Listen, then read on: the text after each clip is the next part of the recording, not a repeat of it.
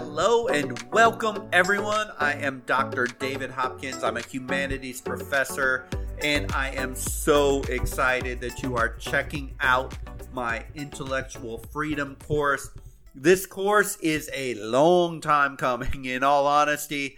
This undertaking is a culmination for me of 20 plus years of teaching in the humanities.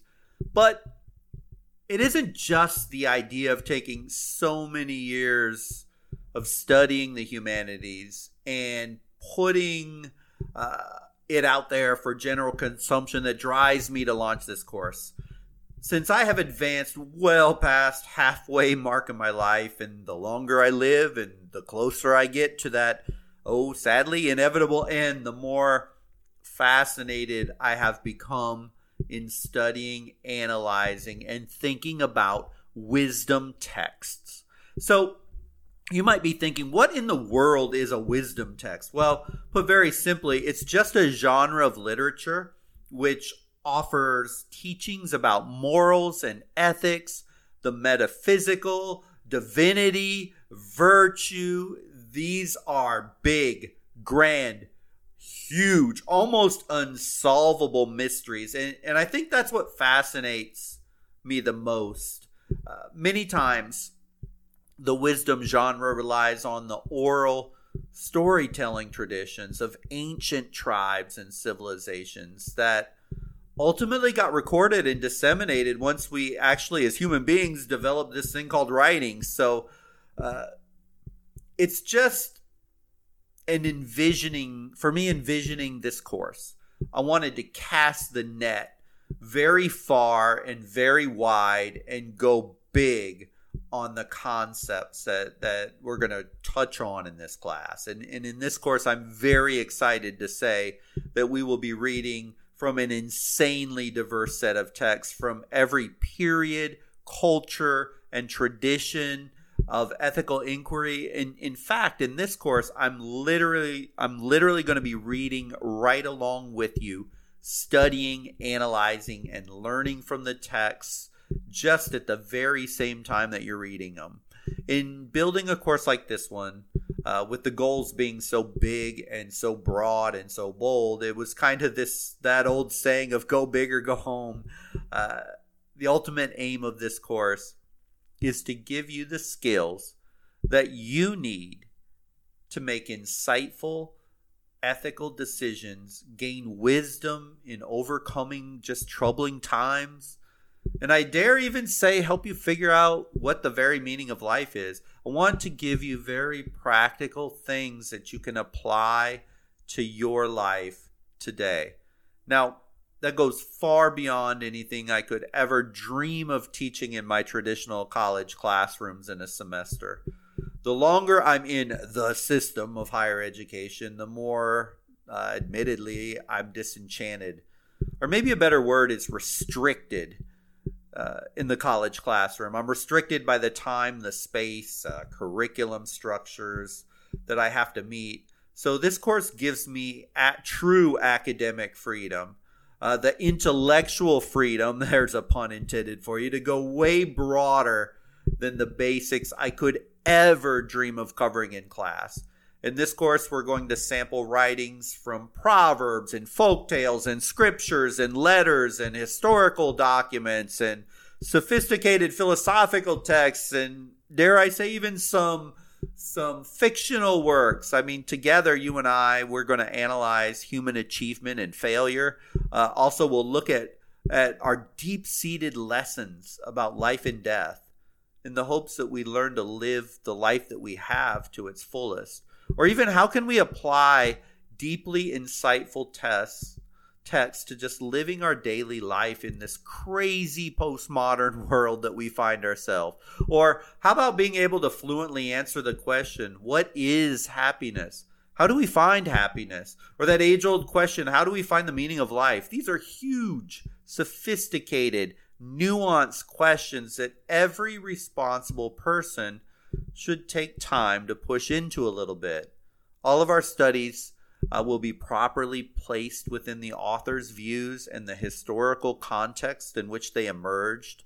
As you know, in our modern world, we we are way too quick to simply judge everything from the lens of our modern worldview. It's it's an absurdly egocentric way to look at things, and uh, to to have expected someone, let's say, who lived in the 1400s to have the same view on racial equality or women's rights as, as we have today, any more than it would be valid to judge your current value system based on where you were at when you were 21 years or old, or heck, even 10 years old and in, in, in elementary school. Uh, I changed over time. You change over time, just as cultures change over time.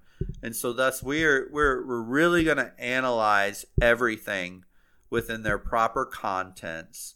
And then we're going to make the bold jump into practical applications in our world today. I want us to be incredibly focused, even obsessive, about asking the question so what? What is the meaning? And how can I apply that the lessons to my life today? Theory without action is nothing more than fun studies.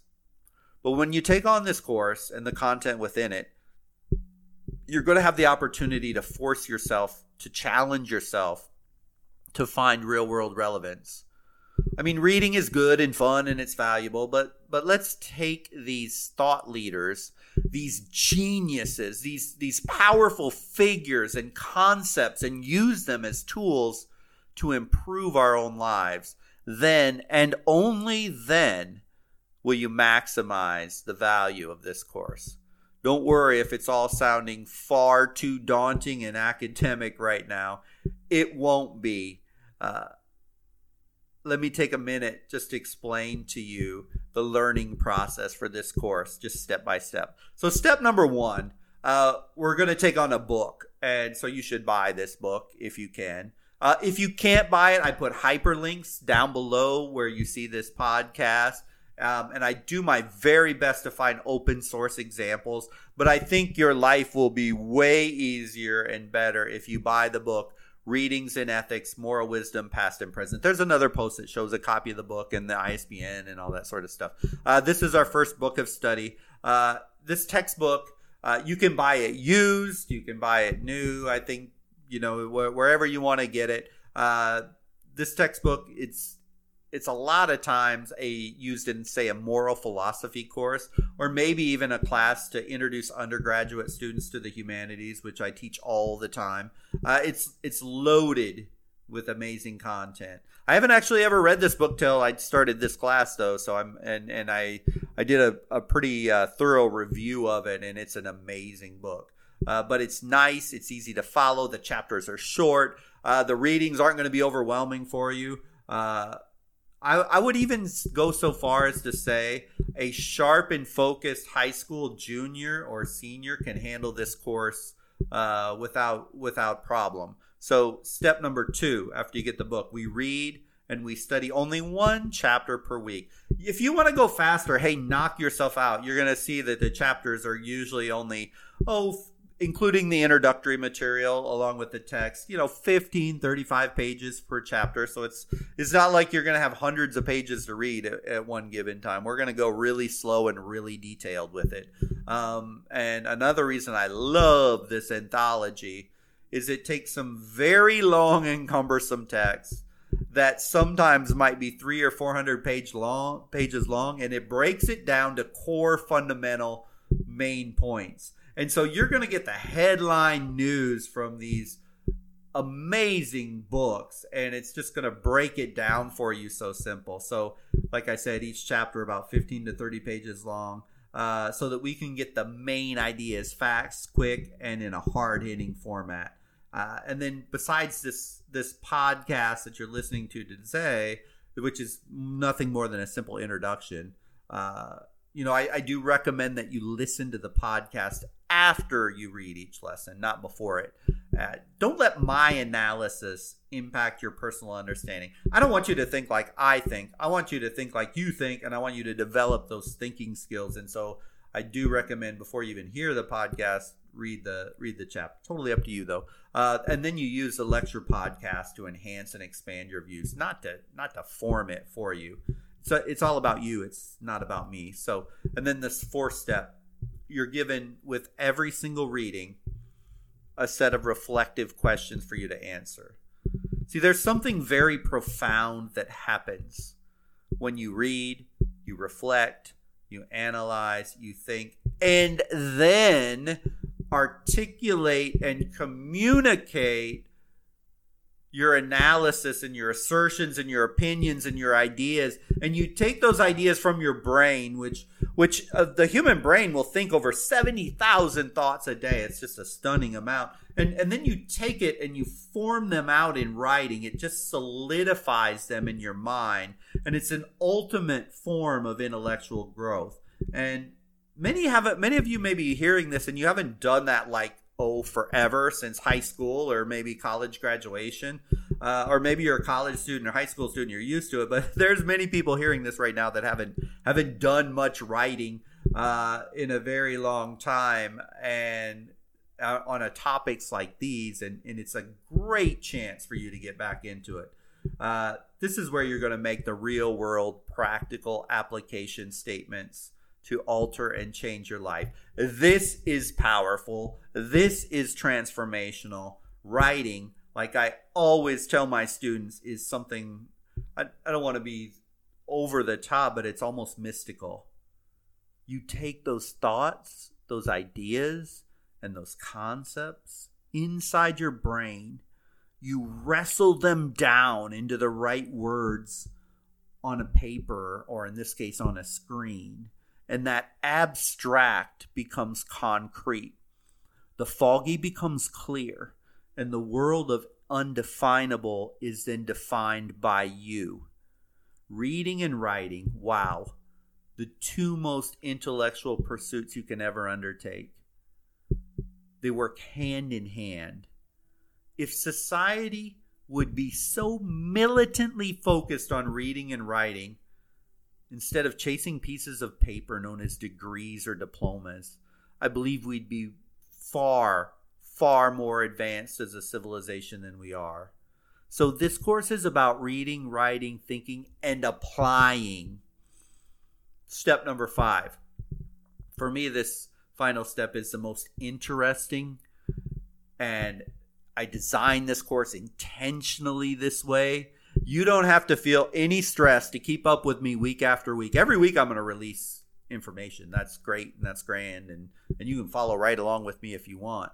Uh, but for every single module, knowing that I'm only taking snippets, and this this book is only is kind of condensing down grand big works and boiling them down to the essential main points. I wanted to provide an off ramp for you to be able to go deeper. So let's say we begin studying Aristotle and some passages from Nicomachean Ethics, and it resonates with you.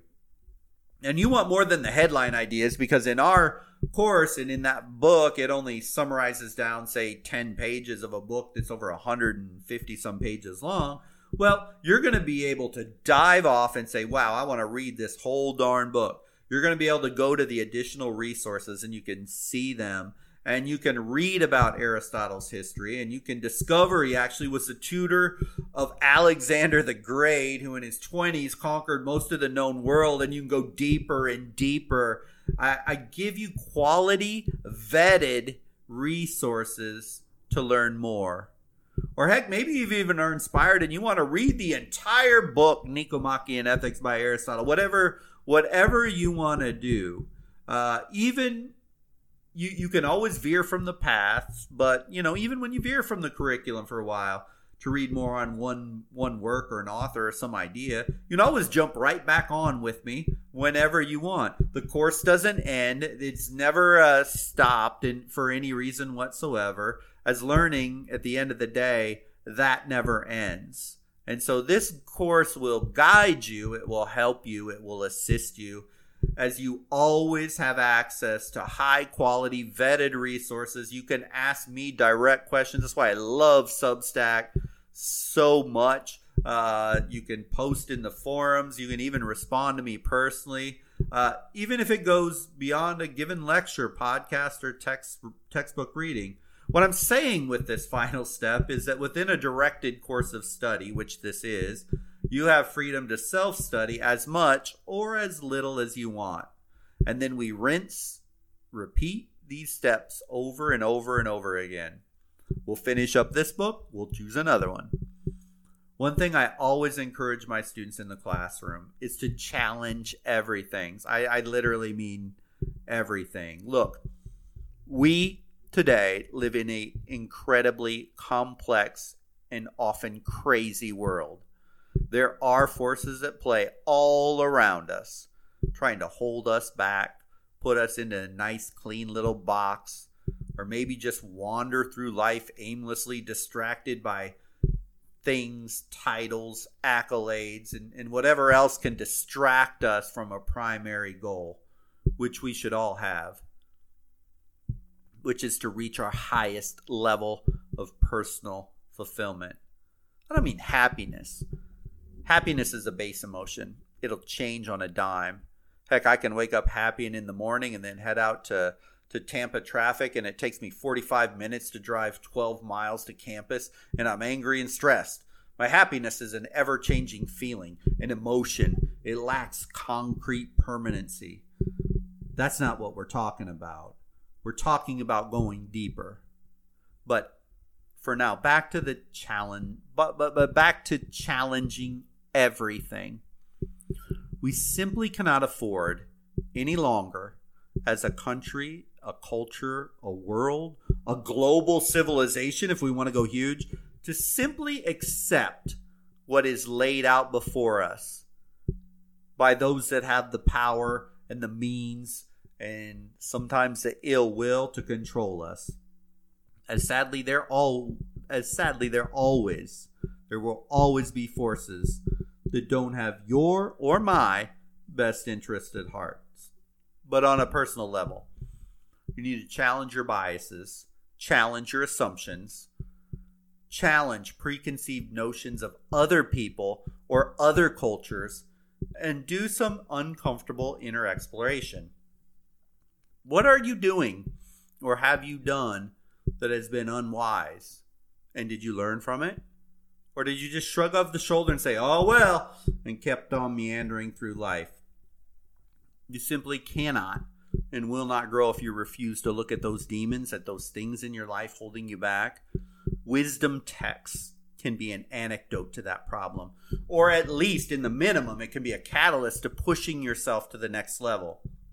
Whether that next level is intellectually, spiritually, or spur you to take on new life challenges or even break old habits, no matter what your age, no matter what your education level, or what you have done in your past, good or bad, you have more to achieve.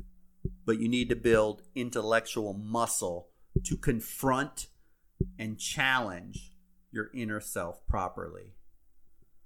Making excuses serves no purpose. Nor does acting like stupid politicians with their name calling, dividing, yelling, screaming, or blaming. That's for losers. I mean, challenging yourself to grow, to grow intellectual strength, because as your mind goes, so goes your life. This should be important to you. Your mind and body, they're inseparable, and they always will be. Get your mind right, get your life right, as the old saying goes, and, and you're going to manifest what you think. So, if you've already signed up, that is awesome. I can't wait to learn with you and from you on this journey. And if you're just kicking the tires listening this, give it a shot. I mean, really, it's free. I can't set the price any lower than free, as this is something I want as many people as possible to come on this journey. So many people trying to sell you products and stuff right now. I'm not trying to do that. I just want you to give you an opportunity to go deep into this genre of literature that not enough people look at, not enough people study it. It can be a life changing, life affirming moment for you. Oh, and by the way, if you don't like it, there's no harm. There's no foul. You can quit anytime. And if you don't like it, just unsubscribe to the Substack newsletter. It's that easy. This is no joke. It's no BS. I'm studying and I'm reading this very text right along with you. I'm creating this stuff on the fly, week by week with you. Um, I need to continue to push myself deeper, just as you do. So I hope you will join the community. Um, it will. I give it a shot anyway. And and thanks for listening. And I hope to see you on on, on the other side. Uh, you know, as as we get going here, we're going to go all the way back to ancient Babylon around 1900 BC. And we're going to study this guy called King Hammurabi and some of the very first laws that were ever cre- crafted by human beings. It's a fascinating aspect of society. It's a fascinating guy to look at first. Uh, we'll see the culture and the implications of the code of Hammurabi. And we'll compare Hammurabi and the Babylonians to the early Israelites and their concept of law and justice in the Torah uh, because it teaches us so much about how we in our modern world view laws and ethics and moral behavior. It's all it's all fun stuff. So I look forward to engaging with you and by all means ask me any questions you may have as we get going in the next lesson as we take on chapter number one in in that book that I mentioned. And by the way, you can get that book. Go to the the front page of this Substack. You're gonna see that book up there at the top. Uh, so thanks again, and hope to see you in the next lesson.